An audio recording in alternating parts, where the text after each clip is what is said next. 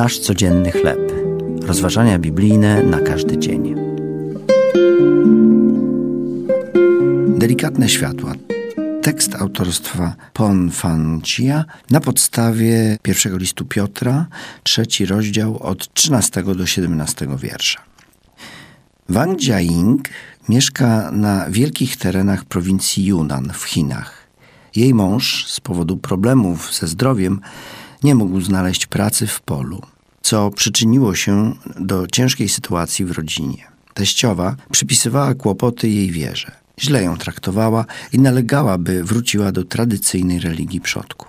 Ponieważ jednak mąż, Jiaying, obserwował jej zmienione życie, powiedział: Matko, to nie wystarczy, że ona jedna wierzy w Boga. My również powinniśmy w Niego uwierzyć. Z powodu wyraźnych zmian w życiu swojej żony zastanawiał się nad dobrą nowiną Jezusa. Ludzie będą obserwować nasze życie, zanim zaczną słuchać naszych wypowiedzi.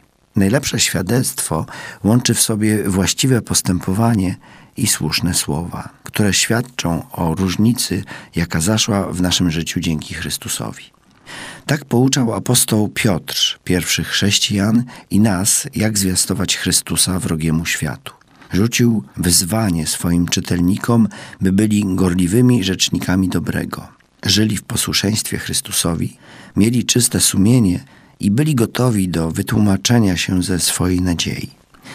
Gdy tak postępujemy, nie mamy powodu do lęku ani wstydu, gdy ludzie źle nas traktują lub szkalują z powodu wiary. Bez względu na sytuację, bądźmy światłem Jezusa tam, gdzie się znajdujemy. On może obdarzyć nas łaską, by dotrzeć nawet do tych, którzy się z nami nie zgadzają. To były rozważania biblijne na każdy dzień. Nasz codzienny chleb.